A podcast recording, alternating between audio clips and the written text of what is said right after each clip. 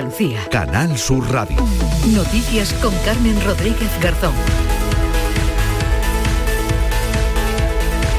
Buenos días, Andalucía. Son las 8 de la mañana, jornada fría y lluviosa en nuestra comunidad. Ya lo habrán notado, las temperaturas han descendido de forma considerable y tras una tregua, una especie de mini primavera, volvemos a valores propios del invierno, aunque dice la Agencia Estatal de Meteorología que en algunos puntos de España las temperaturas podrían ser las más bajas de los últimos 30 años. Una ola de frío a poco menos de un mes de que empiece ya oficialmente la primavera. La Agencia Estatal de Meteorología activa hoy sábado avisos de nivel amarillo por nevadas en puntos de Jaén, Málaga y Granada, también por lluvias y tormentas en Cádiz. Los cielos van a estar nubosos en toda Andalucía, nubosos o cubiertos con chubascos generalizados que serán más intensos y frecuentes en el litoral atlántico y en el área del estrecho. Allí se ha activado ese aviso amarillo porque podrían ir acompañados de tormentas y granizo. La cota de nieve se sitúa en torno a los 900, 1100 metros. El viento de componente oeste va a soplar con fuerza en el litoral con rachas ocasionalmente muy fuertes. Suben algo las temperaturas mínimas en la mitad occidental con pocos cambios en el resto y las máximas bajan en el interior, se mantienen sin cambios en el litoral. Máximas que estarán hoy entre los 18 grados de Sevilla y los 9 de Jaén, las mínimas entre los 0 grados de Granada y los 10 de Cádiz. Pues pese al frío y a esas previsiones de lluvia, las cifras de ocupación en algunas zonas para este puente de Andalucía son positivas. En Málaga se recuperan cifras del pasado año pese a la actual coyuntura económica. Son muchos los extranjeros que nos visitan. Yo soy de Ámsterdam y em, me gusta estar aquí por el tiempo y la cultura y la comida y la gente. Se avecina muy bien porque Málaga es preciosa y entonces el clima acompaña la comida, el vinito, todo, todo. Este viernes 24 de febrero se cumplía el primer aniversario de la guerra de Ucrania con las proclamas de ambos bandos convencidos de que van a ganar la contienda. También con una propuesta de paz de China con el anuncio de más sanciones a Rusia por parte de Estados Unidos mientras llegan a Ucrania los primeros tanques prometidos por sus aliados. Esto decía Zelensky este viernes. Vamos a ganar. Y yo quiero que que podamos ganar este año. Yo deseo eso. Pues para esa victoria, Zelensky ha vuelto a pedir armas. Polonia ha entregado ya este viernes los primeros tanques Leopard 2. Pedro Sánchez desde Kiev no lo descarta, pero tampoco lo concreta. Eh, evidentemente, conforme a nuestras capacidades militares, estamos suministrando ayuda, desde el punto de vista de la munición, desde el punto de vista también de los vehículos eh, terrestres. Todo lo que pueda venir en el futuro, pues evidentemente los tendremos que estudiar. Para conseguirlo, decíamos, ha vuelto a pedir armas Zelensky. La guerra deja 5 millones de refugiados y alrededor de 300.000 muertos, aunque nadie da cifras oficiales sobre las víctimas. Será un asunto que vamos a tratar hoy con detalle en Días de Andalucía a partir de las 9 de la mañana. En Granada también estaremos allí porque el juez ha enviado a prisión al que fuera novio de la alcaldesa de Maracena, que ya saben secuestró esta semana a la concejal de urbanismo. Y un avión con destino a Málaga de la compañía Transavia permanecía este viernes parado varias horas en el aeropuerto de Eindhoven. Una amenaza de bomba en un avión en ese aeropuerto mantuvo interrumpido el tráfico aéreo que se restablecía después de que no se encontrara nada en la aeronave. El avión con destino a Málaga iba lleno de aficionados que fueron a ver al Sevilla y también de holandeses que vienen a Málaga a disfrutar de estos días. Pasajeros malagueños contaban a Canal Sur Radio que habían pasado unas horas muy tensas. Teníamos que haber salido a las 4 de la tarde y resulta que nos han comunicado por una causa de seguridad de terrorismo de un avión que venía de Praga, pues teníamos que estar esperando a que la policía solucionara el problema. Y David Bisbal, hijo predilecto de Andalucía este 2023 junto a Lola Flores, ya ha hecho su particular versión del himno de Andalucía.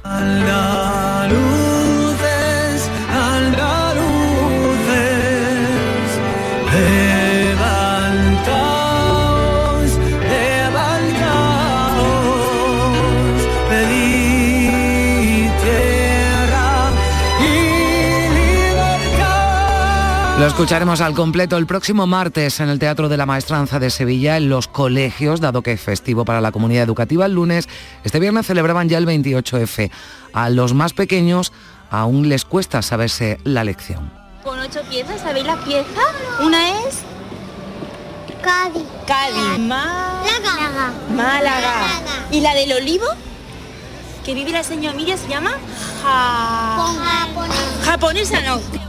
Bueno, pues poco a poco. En deportes, victoria del Betis por 2 a 3 ante el Elche, que le coloca tan solo un punto de los puestos de Liga de Campeones. Hoy se juega el clásico entre el Real Madrid y el Atlético de Madrid. Antes a las 4 y cuarto, el Cádiz recibe al Rayo. Mañana será el turno del Almería, que se enfrenta en casa al Barcelona, y el Sevilla, que recibe a Osasuna. Y Betis, Manchester United y Sevilla Fenerbahce, los emparejamientos de octavos de final de la Europa League para los nuestros. 8 y 6 minutos, comenzamos.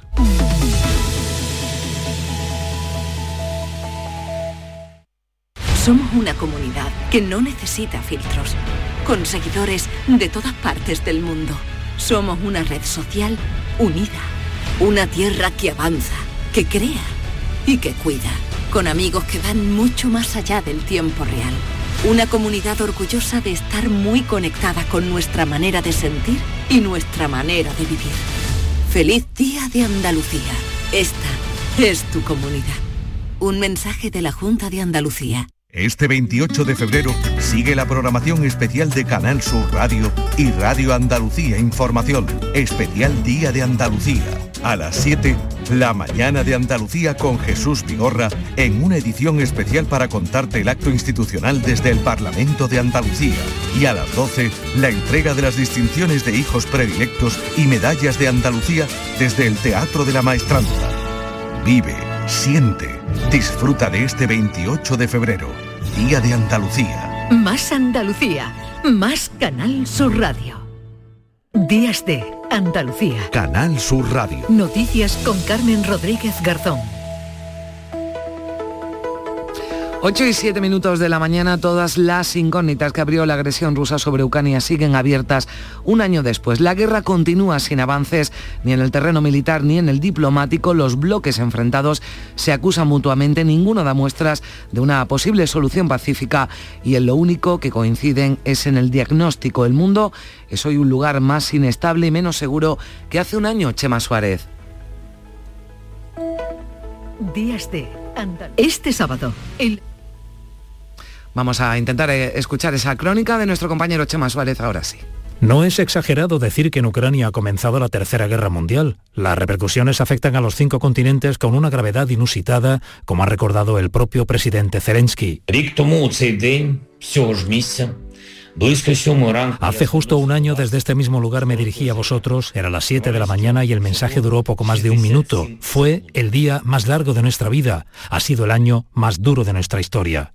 Un año después, Ucrania confía en la victoria frente a Rusia, un imposible entonces que la extraordinaria ayuda que está recibiendo desde el exterior permite al menos fantasear. Hoy, como hace un año, Rusia ataca, Ucrania se defiende, las líneas se mueven poco y menos aún la actividad diplomática. La última propuesta de China que pide el levantamiento de las sanciones contra Rusia y el respeto a la integridad territorial de Ucrania para lograr un alto el fuego ha durado muy poco. La OTAN dice que no es creíble un Estado que no ha apoyado ninguna resolución de condena a la guerra. Jens Stoltenberg es el secretario general. Doesn't have much credibility because they have not been able to condemn the illegal invasion of Ukraine. El primer aniversario de la guerra en Ucrania llega con la quinta parte del país ocupada por Rusia, con 200.000 soldados ucranianos y 140.000 rusos muertos, según los partes de guerra de ambos ejércitos, con 8.000 muertos civiles documentados, que serán muchos más, con 8 millones de refugiados, con la ONU bloqueada para ejercer la única función que tiene encomendada, el mantenimiento de la paz y la seguridad en el planeta. Con la tercera parte del mundo indiferente, 53 estados de 193 no condenan la agresión de Rusia. Con la libertad de expresión suspendida en Rusia, en Ucrania y en la Unión Europea, no podemos tener acceso a determinados medios de comunicación. Y con la inexplicable frialdad del Banco Mundial, que ya ha visto a la luz antes que la paz al final del túnel y que reduce a dinero la reconstrucción del desastre. 350.000 millones de dólares. La Unión Europea ha acordado el décimo paquete de sanciones contra Rusia coincidiendo con el primer aniversario del conflicto. Ucrania, Ucrania, ha recibido el respaldo de los líderes del G7 que han apoyado sus esfuerzos para promover una paz integral, justa y duradera y han celebrado la resolución aprobada en Naciones Unidas, Manuel Vicente.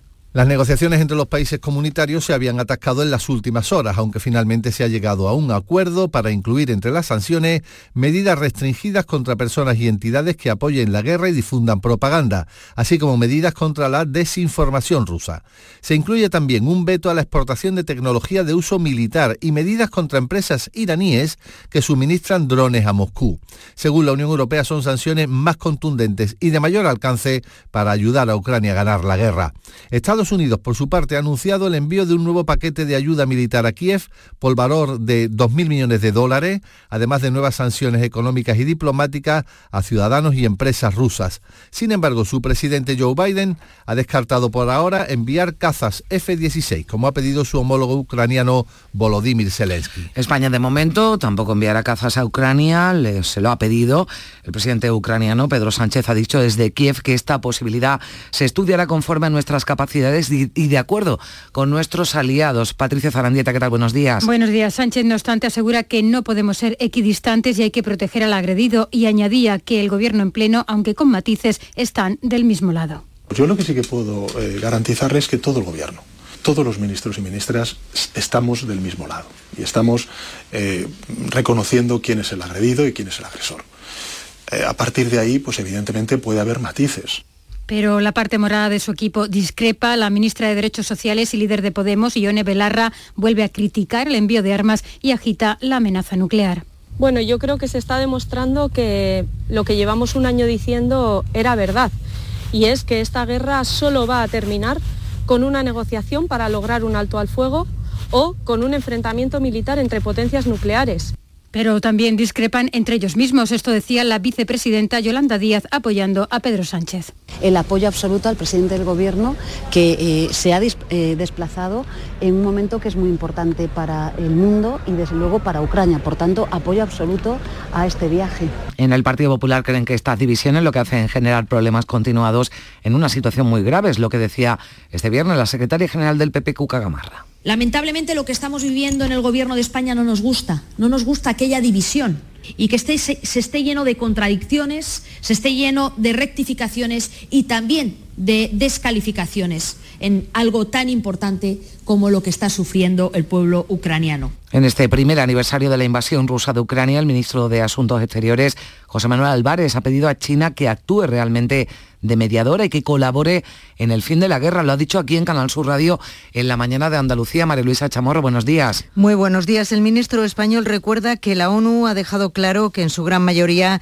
los países defienden a Ucrania. Lo ha dicho en cuatro resoluciones, la última hace tan solo unas horas, con el voto en contra de siete países, Rusia, Bielorrusia, Corea del Norte, Eritrea, Mali, Nicaragua y Siria. Entre las abstenciones las de India y China. Precisamente a este último país se ha referido José Manuel Álvarez, que le pide que ayude a parar la guerra. China es una potencia mundial. Ese papel que tiene China como miembro permanente del Consejo de Seguridad de Naciones Unidas, que es el órgano máximo que debe de garantizar la paz y la seguridad mundiales, que lo juegue plenamente y que utilice su ascendente y su buena conexión con Vladimir Putin para parar esta guerra ilegal. Álvarez mantiene que Rusia está totalmente aislada en la comunidad internacional porque la mayoría de los países saben que esta es una guerra ilegal y culpa directamente a Putin. Ha quedado demostrado en esta resolución de la Asamblea General de Naciones Unidas y en el amplísimo voto en contra que Rusia está totalmente aislada en la comunidad internacional. La mayoría de los países eh, de la Tierra eh, saben que estamos ante una guerra ilegal. En Andalucía se han celebrado concentraciones contra la guerra de Ucrania ante los ayuntamientos de las capitales y también en las diputaciones. Convocadas por la Federación de Municipios y Provincias han estado protagonizadas por ciudadanos ucranianos que hace un año tuvieron que salir huyendo de su país. En Sevilla se han guardado cinco minutos de silencio en la Plaza Nueva donde se ha leído un manifiesto en solidaridad con las víctimas y a favor de la paz. No a los bombardeos de nuestros pueblos y ciudades, ni al uso de armas de, destrucción masiva, no a las amenazas nucleares de Rusia, ni hacia Ucrania, ni hacia Europa, ni hacia cualquier otro país del mundo. Un año después de la invasión rusa, los refugiados ucranianos que viven en Andalucía siguen sin saber cuándo regresarán a su país. Algunos piensan en quedarse, como Marina Adkiseva. La solidaridad de los andaluces, confiesa, le ha cambiado la vida. Ha hablado con ella David Hidalgo. Marina Aktirtseva tiene 32 años. Hasta hace uno trabajaba de administrativa en una fábrica de calzado en Kharkov, de donde tuvo que huir con lo puesto tras los primeros bombardeos rusos. Yo nunca no tengo tanto miedo como primer día de guerra. Yo tengo tan mucho miedo, no solo por mi vida, por la vida de mi familia, de mis amigos. Salió de Ucrania por la frontera polaca y 21 días después llegó a Dos Hermanas, en Sevilla. La acompañaba su suegra porque su marido, Konstantin, tuvo que quedarse en la guerra para defender a su país. La sonrisa con la que nos recibe Marina tiene mucho que ver con cómo la han tratado en Andalucía. Asegura que nunca ha visto a gente tan simpática y cariñosa. Y Algeciras recuerda hoy a Diego Valencia, asesinado el pasado enero tras el atentado yihadista contra dos iglesias de la ciudad. Se va a celebrar una concentración en la Plaza Alta Ana Torregrosa. Desde el Ayuntamiento de Algeciras, su alcalde José Ignacio Landaluce ha hecho un llamamiento a la participación de todos los ciudadanos para demostrar con su presencia en esta concentración el apoyo y cariño a la familia de Diego Valencia cuando se cumple un mes de su asesinato.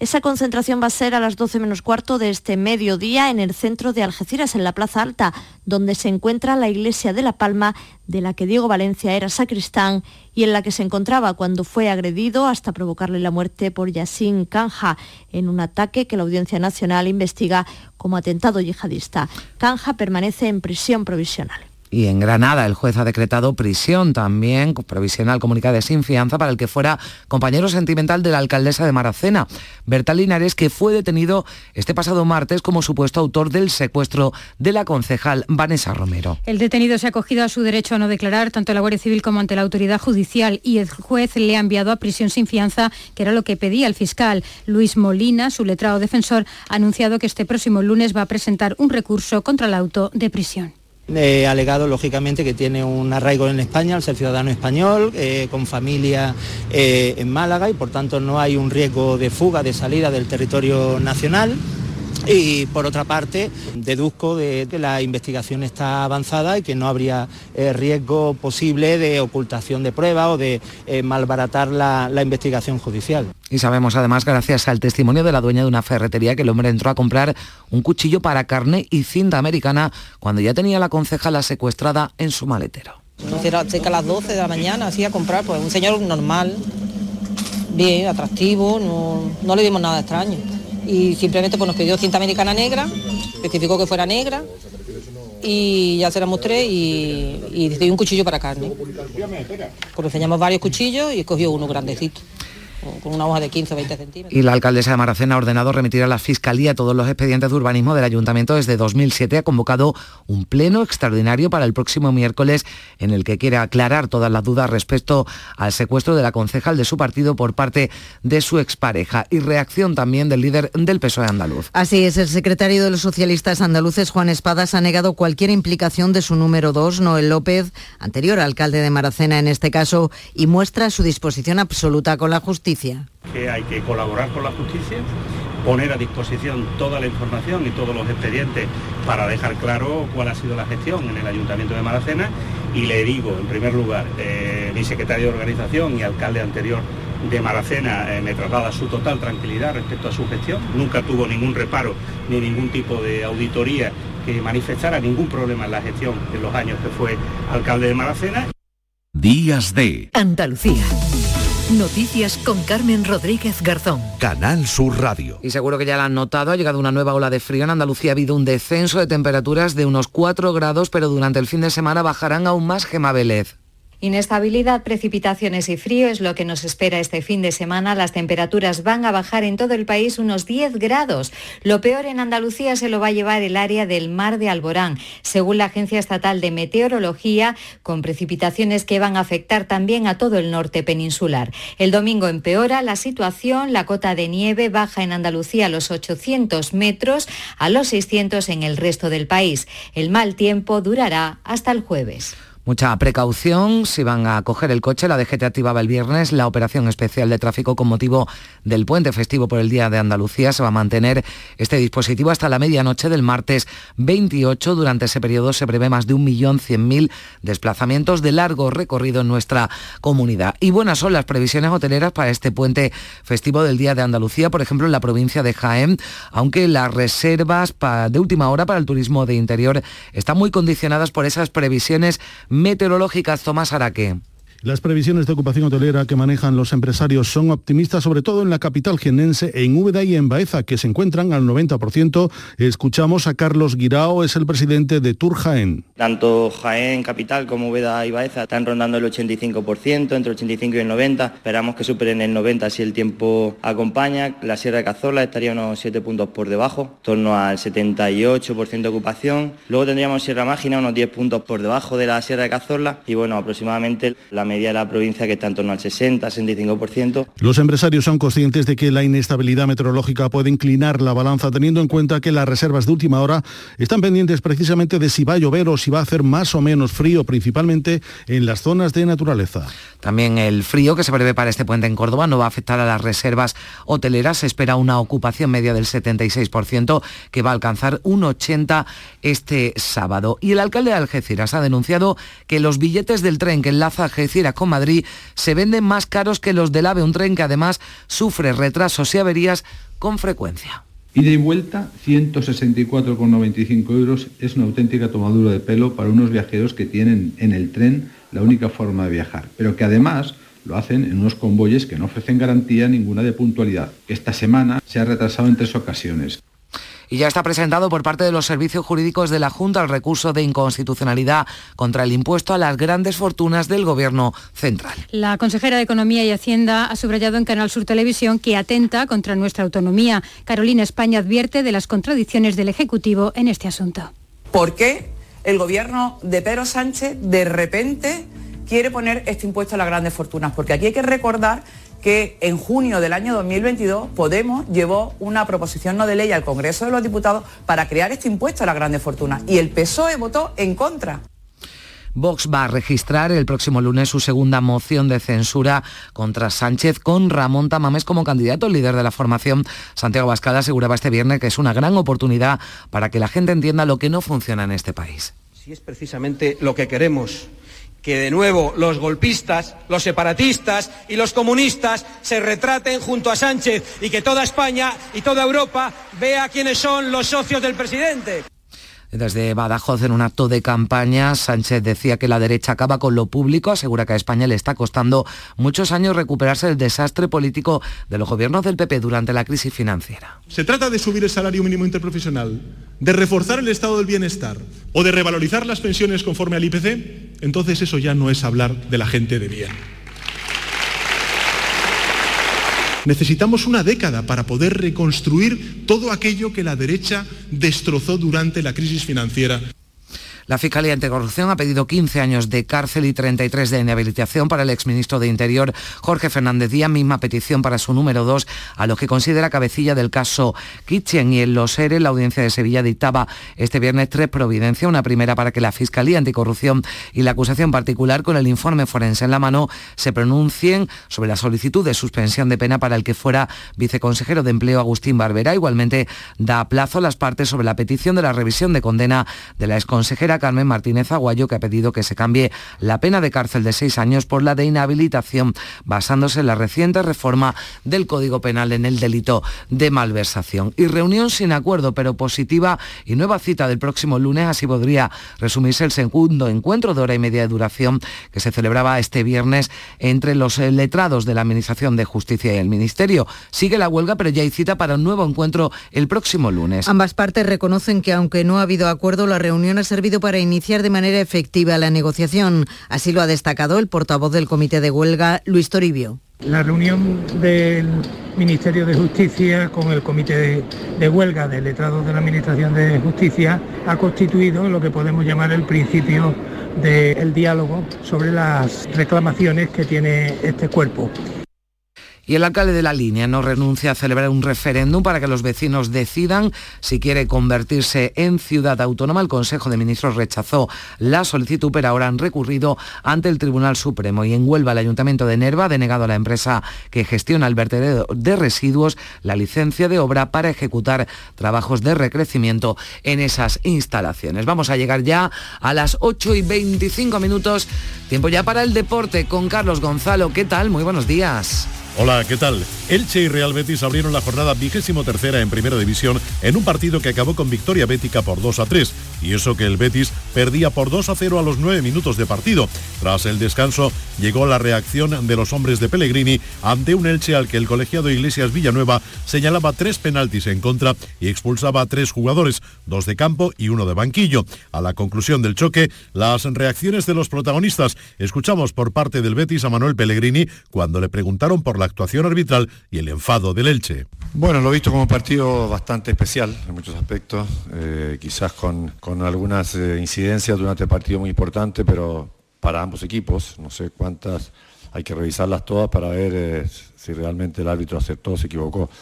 Pero perdíamos 2-0 a 5 minutos también con dos intervenciones arbitrales, un penal que consideró el VAR y una falta a Juanmi que no le consideró falta. Entonces, Depende cómo se mire, yo creo que los penales fueron claros, los de ellos, incluso pudo haber expulsado también a otro jugador.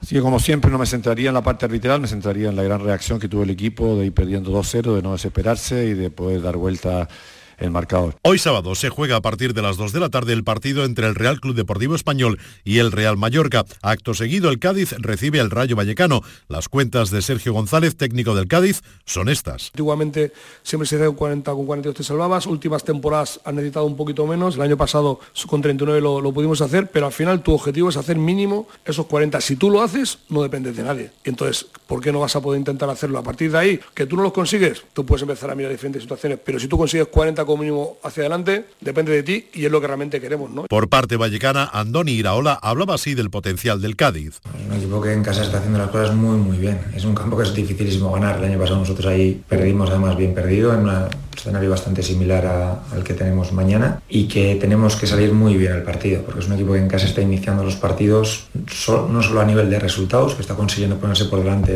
eh, pronto pues muchas veces, sino a nivel de, intensidad, de apretar, de, es un equipo que, que carga mucho el área, que es, es, muy valiente. A las seis y media, uno de los clásicos del fútbol español, Real Madrid, Atlético de Madrid. Flores, desde el lado merengue para Simeone, habla Carlo Ancelotti. Me gusta como persona porque creo que es, muy honesto en la evaluación que hace de los partidos. Creo que eh, también eh, es un entrenador que ha tenido, está, eh, tenido mucho éxito. Mientras, Simeone decía no entender que hayan designado al extremeño Gil Manzano como árbitro para este partido. Es una pregunta cauciosa.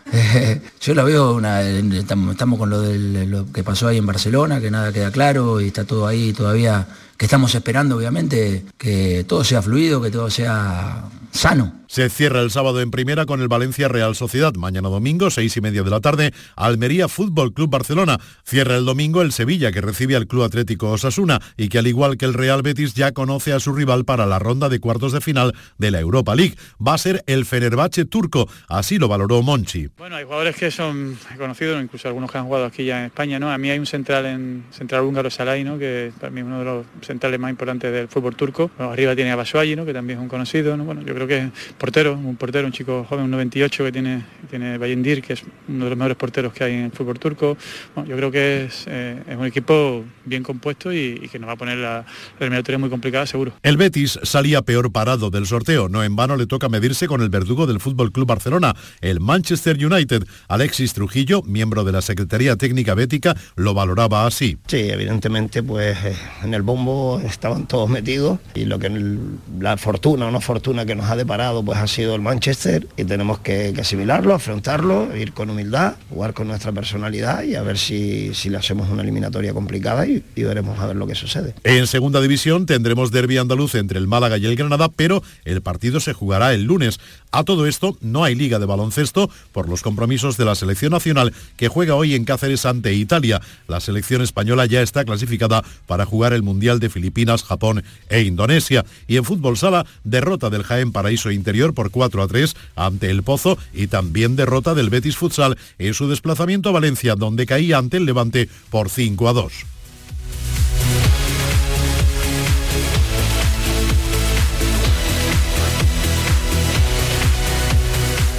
Este sábado, en la gran jugada de Canal Sur Radio, Cádiz Rayo en la tacita de plata y Real Madrid Atlético en el Bernabéu. Y además, mucha guasa. El mejor invento del mundo, la radio. Y los que están dentro de la radio, los mejores profesionales si del planeta. Y los del Canal Sur de toda la vida de Dios. La gran jugada de Canal Sur Radio. Hemos venido a divertirnos haciendo radio. Este sábado, desde las 3 de la tarde, con Jesús Márquez. Más Andalucía. Más Canal Sur Radio. Son las ocho y media de la mañana.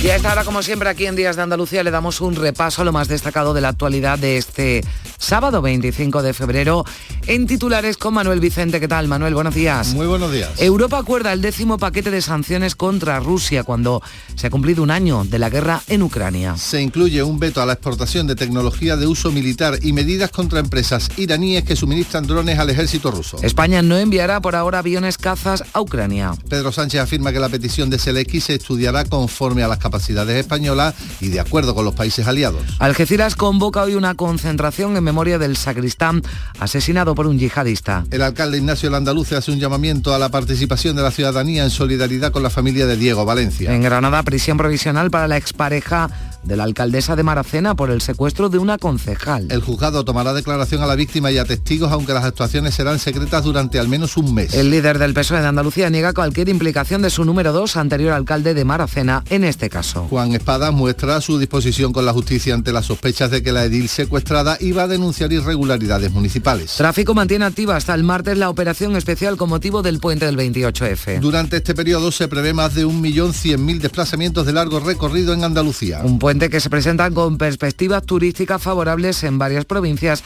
a pesar de la inestabilidad meteorológica. Las reservas de última hora van a depender de la evolución del tiempo, aunque en zonas del interior se confía en alcanzar el 90% de ocupación hotelera. La Junta presenta el recurso de inconstitucionalidad contra el impuesto a las grandes fortunas. La consejera de Economía y Hacienda, Carolina España, lo justifica en lo que considera un ataque contra la autonomía de Andalucía. Pues son los titulares, los asuntos que les venimos contando desde las 8 de la mañana aquí en Días de Andalucía en Canal Sur Radio, cuáles son los que llevan los periódicos en sus portadas este sábado, Manolo. Destaca el diario El Mundo que la Fiscalía pide 15 años de cárcel para el exministro Fernández Díaz por espiar a Bárcenas. Mira hacia el exterior el diario El País. China pide un alto el fuego ante el escepticismo de Occidente. Y en el ABC se menciona que la trama de Tito Berni se benefició de administraciones socialistas. En cuanto a los periódicos de difusión online, público.es destaca que la competición entre las izquierdas en municipales y autonómicas ralentiza la coalición de Yolanda Díaz.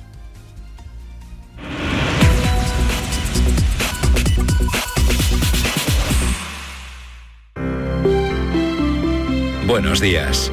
En el sorteo del Eurojackpot de ayer, la combinación ganadora ha sido 1, 5, 12, 18, 20. Soles 6 y 7. Recuerda, ahora con el Eurojackpot de la 11, todos los martes y viernes hay botes millonarios. Disfruta del día. Y ya sabes, a todos los que jugáis a la 11, bien jugado.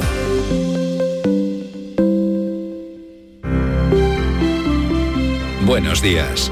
El número premiado en el sorteo del cuponazo celebrado ayer ha sido 71.498. 71498. serie 41. Puedes consultar el resto de los números premiados en juegos11.es. Hoy tienes una nueva oportunidad con el sueldazo del fin de semana. Disfruta del día. Y ya sabes, a todos los que jugáis a la 11, bien jugado.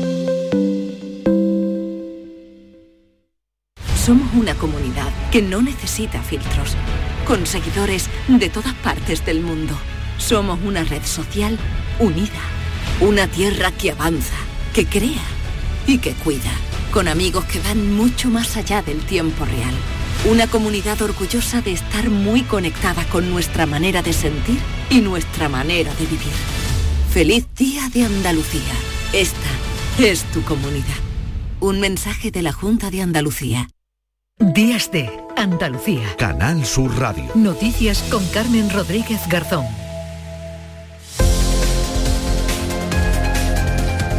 8 y casi 35 minutos de la mañana nos vamos de ronda por nuestras emisoras para ver cómo se presenta esta jornada de sábado, sábado 25 de febrero. Comenzamos en Cádiz con Salud Botaro. Hola Salud, ¿qué tal? Buenos días. Hola Carmen, buenos días. Bueno, tenemos 10 grados de temperatura a esta hora de la mañana. Llueve en Cádiz este sábado de carnaval que se va a vivir pese a todo con toda la intensidad. Es la recta final de la fiesta y habrá coplas y romanceros por la viña, el pópulo, cualquier rincón de la ciudad. También concierto de Juan Magán en San Antonio y carrusel de coros en plazas como el Mentidero o la Viña. Sábado de carnaval, que es sin duda la previsión de la jornada y del fin de semana. Y leemos también la prensa, Diario de Cádiz, el fotógrafo Pablo Juliá se pone al frente de la Academia de Bellas Artes de Cádiz y la voz Navantia trata de cerrar una sexta corbeta para Arabia Saudí. Gracias, Salud. Llueve en Cádiz a esta hora. Hay aviso amarillo activo en esta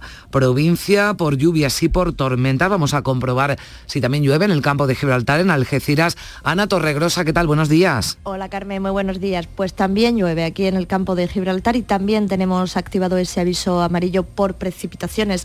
Además, eh, aviso amarillo también en todo el área del estrecho por vientos que pueden alcanzar rachas de entre 50 y 60 kilómetros a la hora. En la portada del diario Europa Sur encontramos eh, destacada una fotografía para la cabalgata del humor que ayer recorría las calles de Algeciras, Carnaval de Calle, una animada cabalgata de Algeciras abre un fin de semana repleto de actividades, titulan sobre esta fotografía. También destacan en esta portada de este diario unas declaraciones de Juan José Marinas, el párroco de, nuestra, de la iglesia Nuestra Señora de la Palma. En estas declaraciones correspondientes a una entrevista en páginas interiores destaca Juan José Marina desde el atentado rodeo, la Plaza Alta no la cruzó como hacía antes. Se refiere a ese atentado contra dos iglesias de la ciudad de Algeciras, una de ellas la de La Palma, donde fue asesinado el sacristán eh, Diego Valencia hace ahora un mes precisamente. Hoy nuestra previsión del día es una concentración que hay convocada a las puertas de esa iglesia para recordar a Diego Valencia. Gracias Ana, llueve en Jerez a esta hora. Salva Gutiérrez, ¿qué tal? Buenos días. Buenos días Carmen, no, no llueve, pero ha llovido esta noche. Tenemos ahora 7 grados, ya con el sol y algunas nubes se nota la bajada de temperatura. Hoy solo llegaremos a los 14 de máxima. Diario de Jerez, foto y titular para el nuevo cartel de la próxima Feria del Caballo 2023 con las tres claves de la imagen, moda, flores y la mujer. Periódico Viva Jerez, foto también del nuevo cartel y este otro titular. Jerez acoge la Asamblea de la Asociación de Ciudades Europeas del Caballo. Para hoy sábado, por aquí, ya sabéis, tenemos el Festival de Flamenco de Jerez, hoy con Gema Moneo, Esperanza Fernández y la gala del concurso internacional de baile flamenco puro de Turín. Y también seguro que se nota el frío en Córdoba. Mar Vallecillo, buenos días. Buenos días, así es. 5 grados de temperatura a esta hora y cielos cubiertos. La máxima prevista es de tan solo 14. En las portadas de los diarios locales, el Córdoba destaca que los autónomos critican que se demonice la figura del empresario. ATA define como hachazo la subida del 8,6% en las cuotas mm, de este colectivo. También que la Fórmula 1 va a celebrar su Congreso Mundial en la capital. Va a ser en el mes de junio. Por su parte, el día lleva su primera página este mismo asunto y que los vecinos de la torre de la zona de la Torre de la Malmuerta de la capital han rechazado el proyecto municipal de construir un edificio de oficinas junto al Palacio de la Merced. Y el digital Cordopolis que la UCO va a expulsar de un mes a tres años a los alumnos que hagan novatadas tras actualizar su reglamento de convivencia universitaria. Y en previsiones, el coordinador general de Izquierda Unida, Tony Valero, asiste a la constitución de la red de jóvenes de Izquierda Unida y el consejero de Justicia, por su parte, José Antonio Nieto, a la entrega de reconocimientos institucionales de Encinarejo Blanco y Verde que otorga esta ELA con motivo del 28F. ¿Y cómo comienza el día en Sevilla, Asunción Escalera? ¿Qué tal? Buenos días. Buenos días, pues ha comenzado con algunas nubes, a esta hora sale el sol, ni rastro de las probabilidades de lluvia que teníamos para este sábado. Eso sí, el ambiente es más frío, 8 grados, en la capital marcará una máxima de 18. En los titulares de prensa ABC, dos hermanas, espera un puente de la Junta para ampliar la línea 1 del metro con el Metrobús por las calles nazarenas. Y en el diario de Sevilla, reportaje, la vuelta a la vida del cementerio de los ingleses de Sevilla, bastante desconocido por cierto. En cuanto a las previsiones, Carmen, mucho ambiente cofrade en este primer fin de semana de Cuaresma. A mediodía se presenta el cartel de la Semana Santa 2023, obra de Daniel Franca. Esta tarde tenemos traslados y varios Vía Crucis, entre ellos el del Aljarafe, en el conjunto arqueológico de Itálica, en Santi Ponce. Y nos vamos hasta Málaga. Nuria León, ¿qué tal? Buenos días. Hola, muy buenos días. En Málaga tenemos 9 grados en el exterior del estudio. Eh, cielos nubosos, ahora mismo no llueve, pero lo ha hecho durante toda la noche. La comarca de Ronda está desde esta pasada medianoche en aviso amarillo por acumulación de hasta 2 centímetros de nieve. El aviso se mantendrá hasta las 9 de la noche. En el repaso de las portadas de la prensa, lo más destacado de la opinión de Málaga, los chiringuitos esperan un récord en facturación en afluencia de visitantes. Los empresarios de playa confían en poder superar todos los registros ayudados por la plena normalidad. Estos buenos datos contrastan con la información de portada del Málaga hoy. El COVID y sus secuelas provocan 3.000 muertes más de las previstas. Expertos barajan como hipótesis que se deba a un efecto de arrastre de la pandemia. La privatización de la torre de control de Málaga no abarataría los billetes de avión. Es la noticia destacada en la portada del sur. de las previsiones de hoy estaremos pendientes de diferentes actos de los candidatos a la alcaldía de Málaga. Remedios Ramos, candidata por Andalucía, se reúne con colectivos por el derecho de la vivienda. En Rincón de la Victoria, el candidato socialista a la alcaldía participa en la charla El Gobierno de las Mujeres y en Málaga el coordinador general del PP, Lía Bendodó, interviene en la convención del PP en la capital junto al alcalde. Y seguimos en Huelva. Sonia Vela, ¿qué tal? Buenos días. Buenos días, Carmen, por aquí. Cielos cubiertos que nos podrían dejar tormentas y granizo. La máxima para hoy será de 17 en Isla Cristina. A esta hora tenemos 4 grados nada más en Huelva capital. En cuanto a la prensa local, el Huelva Información lleva su portada el siguiente titular. Salud garantiza la unidad de ictus 24 horas en Huelva. Y en el digital huelva24.com destacan el acto de entrega de las distinciones en la provincia por el 28F, las banderas de Andalucía, y leemos Huelva a bandera el latir de Andalucía. En cuanto a la agenda de ocio, pues aunque estemos ya en cuaresma, subrayamos que este sábado es el entierro del Choco en la capital, es el acto con el que finaliza el carnaval colombino. Además, en Punta Umbría se celebra hoy las piñatas del carnaval, en Ayamonte hay un concurso de popurrís y en Isla Cristina se entregan los premios de las fiestas carnavaleras. Bueno, pues todavía hay esa convivencia entre carnaval y cuaresma. Vamos hasta Granada, mañana fría. Susana Escudero, buenos días. Hola, buenos días. Pues sí, fría, bastante, bastante fría. De hecho, esta mañana además cuando subíamos a trabajar a las 7 de la mañana hasta llovía. Ahora mismo no lo hace, pero va a volver a hacerlo e incluso puede que nieve en algunos puntos de la provincia porque estamos en alerta amarilla por nevadas en las comarcas de Guadix, Baza, Huescar y la cuenca del Genil hasta las 9 de la noche con una cota de nieve en torno a los 900 metros. Ahora mismo 3 grados de temperatura en la capital y muchas nubes sobre el cielo. En cuanto a la prensa, leemos en Granada hoy cuenta atrás para el acelerador. El punto de arranque será la reunión del comité del próximo 16 de marzo y en el ideal Granada negocia para lograr vuelos a 17 destinos internacionales. Nosotros de momento con previsiones nos quedamos en un destino más cercano, en Cádiz, el Alpujarra, donde desde hoy y durante todo el puente podremos disfrutar de la feria Wine Lovers Alpujarra, o lo que es lo mismo, los amantes del vino. 12 bodegas y 20 cosecheros se unen a esta acción turística. Gracias Susana, estamos ya en Jaén con Lola Ruiz, buenos días. Hola, buenos días Carmen. En estos momentos llueve débilmente en Jaén y tenemos una temperatura de 5 grados. A lo largo de la jornada continuaremos con chubascos dispersos intermitentes en toda la provincia y llegaremos hasta las 9 de máxima. En estos momentos tenemos dos avisos amarillos por, por acumulación de, nieve por encima de los 900 metros. El primero en Cazorla y Segura, donde se puede llegar a 5 metros de acumulación de nieve, y el segundo en los montes de Jaén y la capital. En cuanto a las portadas, decir que en Diario de Jaén eh, Diario de Jaén titula 10 banderas de Andalucía como estandartes de la provincia, que alude a, los 10 premiados, a los 10 distinguidos con este, con, este, con este premio. Ideal de Jaén titula El frío rebaja a la mitad las reservas hoteleras en la provincia para el puente. Ubeda, Baeza y Jaén, tras un inicio de año récord, se sobreponen al mal tiempo y llenan 8 de cada 10 habitaciones de sus hoteles hasta el martes. Y con respecto a las previsiones, destacar que en Jaén Capital, en el marco de la 22 muestra de cine español, se proyecta esta tarde a las seis y media Suro y a las nueve y media la consagración de la primavera en el Multicines La Loma. A las ocho y media de la tarde en Torre del Campo se presenta el cartel anunciador de la Semana Santa y a las ocho y media también el Teatro Infantil Leonor se, se, se proyecta, bueno, se proyecta no, tenemos la ópera Aida dentro del marco Festival Jaén suena ópera. Gracias Lola. Terminamos con otra Lola, Lola López en Almería. ¿Qué tal? Buenos días. Saludos, buenos días. Hasta ahora con nubes en el cielo, bastantes, 12 grados de temperatura, se esperan máximas de 15 en Almería. En los diarios leemos en el diario de Almería que el gobierno baja el coste del agua desalada a los regantes en torno a los 40 céntimos por metro cúbico. En la voz de Almería que hay máximos históricos en los precios de las hortalizas, hasta casi 3 euros el kilo, por ejemplo, en el pimiento. Ideal habla sobre el cisma orgánico en el PSOE que obliga a dirimir la lista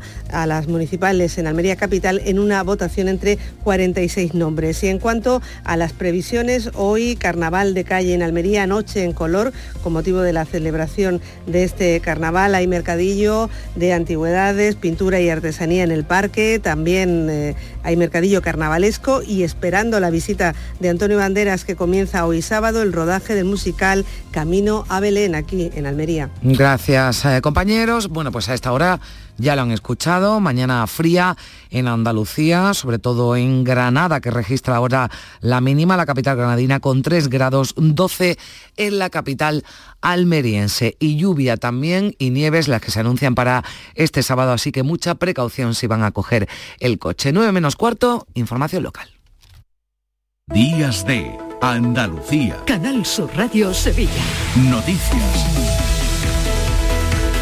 Saludos, muy buenos días. El Ayuntamiento y los hosteleros han acordado mantener el convenio para evitar el consumo de alcohol en la madrugada, aunque se baraja que abran más locales en el entorno de la carrera oficial, eso sí, con determinadas condiciones. Del tiempo Parecen disiparse las probabilidades de lluvia previstas para hoy, un día en el que bajan las temperaturas máximas.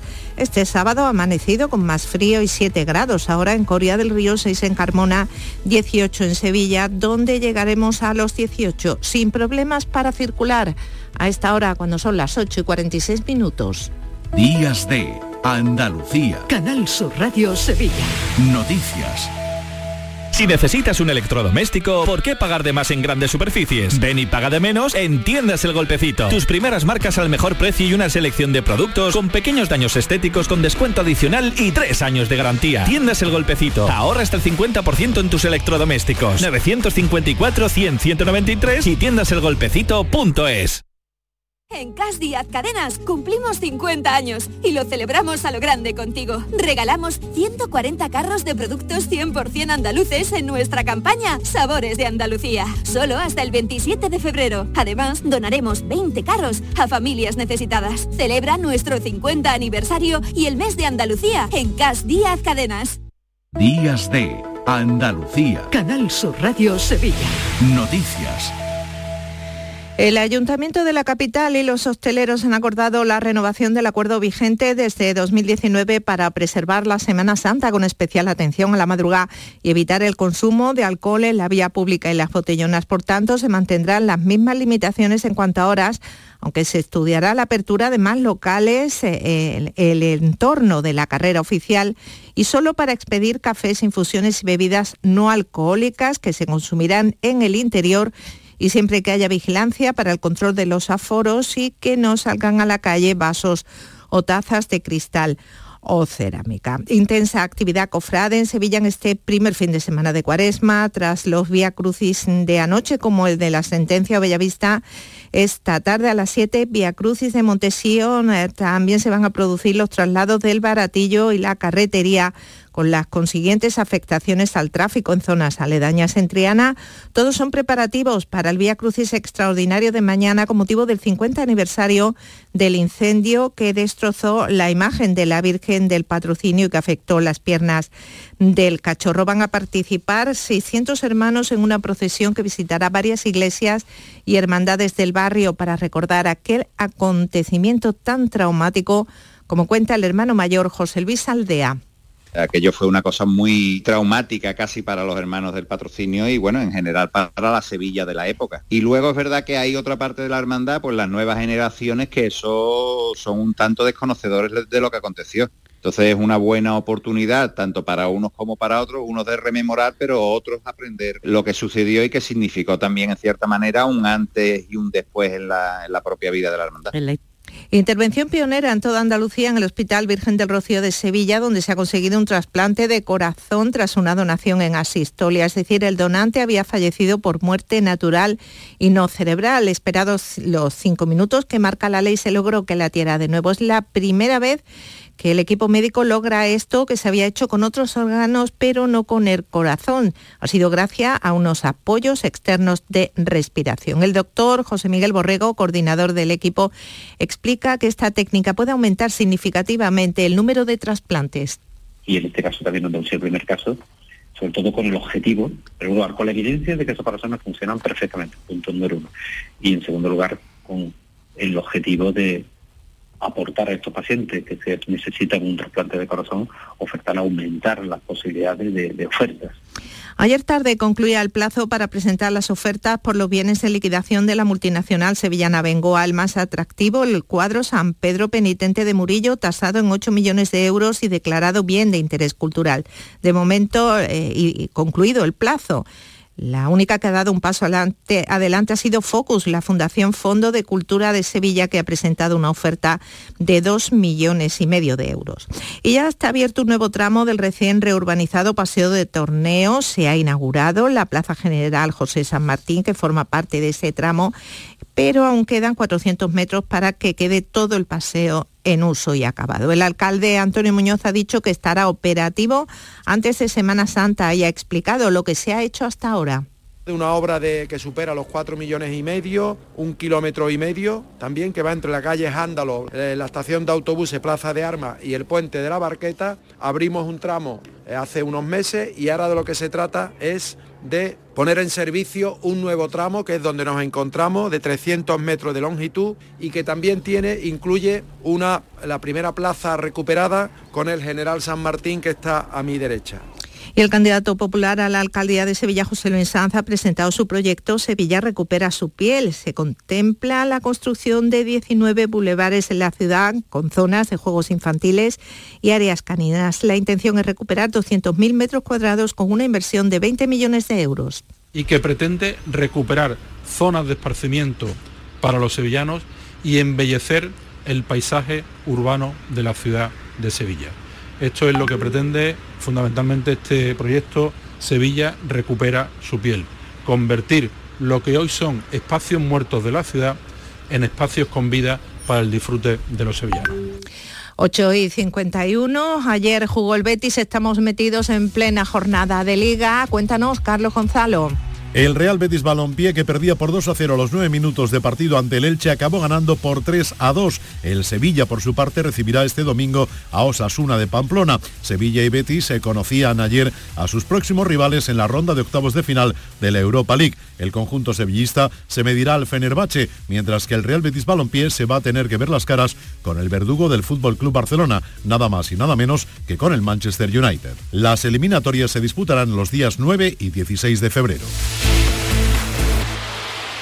Encuentros Carrusel Taurino. Canal Sur te invita a conocer este próximo jueves 2 de marzo grandes personalidades de la tauromaquia. ¿Por qué reaparece un torero? Descúbrelo a través de la charla con el diestro Manuel Jesús El Cid, que vuelve a los ruedos en este 2023. Encuentros Carrusel Taurino. Con Juan Ramón Romero. Desde las 8 de la tarde en el Teatro Fundación Cajasol. Entrada libre hasta completar aforo. Encuentros Carrusel Taurino. Con el patrocinio de la Fundación Cajasol. Este próximo miércoles os esperamos en el Auditorio Nissan Cartuja de Sevilla a las 6 de la tarde para disfrutar del show del comandante Lara en vivo y en directo.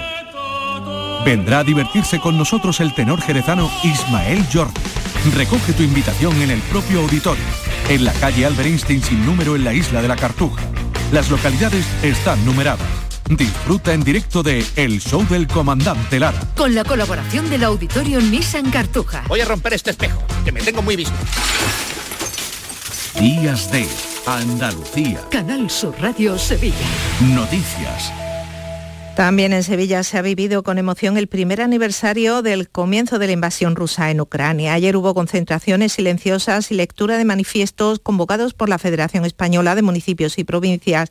En Sevilla hay empadronados más de 1.600 ucranianos. Aún no saben cuándo podrán volver a su país. Eh, como ocurre con Marina. Tiene 32 años, llegó con su suegra, dos hermanas, han sido acogidas por una familia nazarena. Sus padres, los de Marina, siguen en Ucrania, también su marido, que continúa combatiendo en la guerra. Sí, ahora yo puedo sonreírse, puedo hablar con gente, eh, puedo ser feliz, pero en mi corazón yo tengo otras diferentes cosas, ¿entiendes?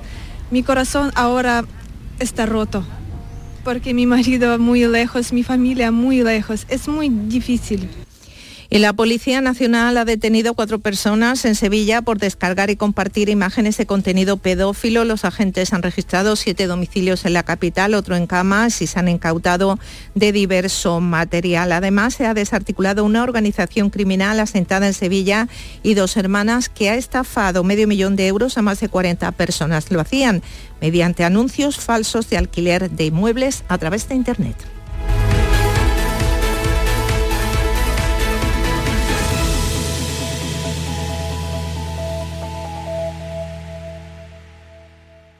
Días de Andalucía. Canal Sur Radio. Noticias con Carmen Rodríguez Garzón.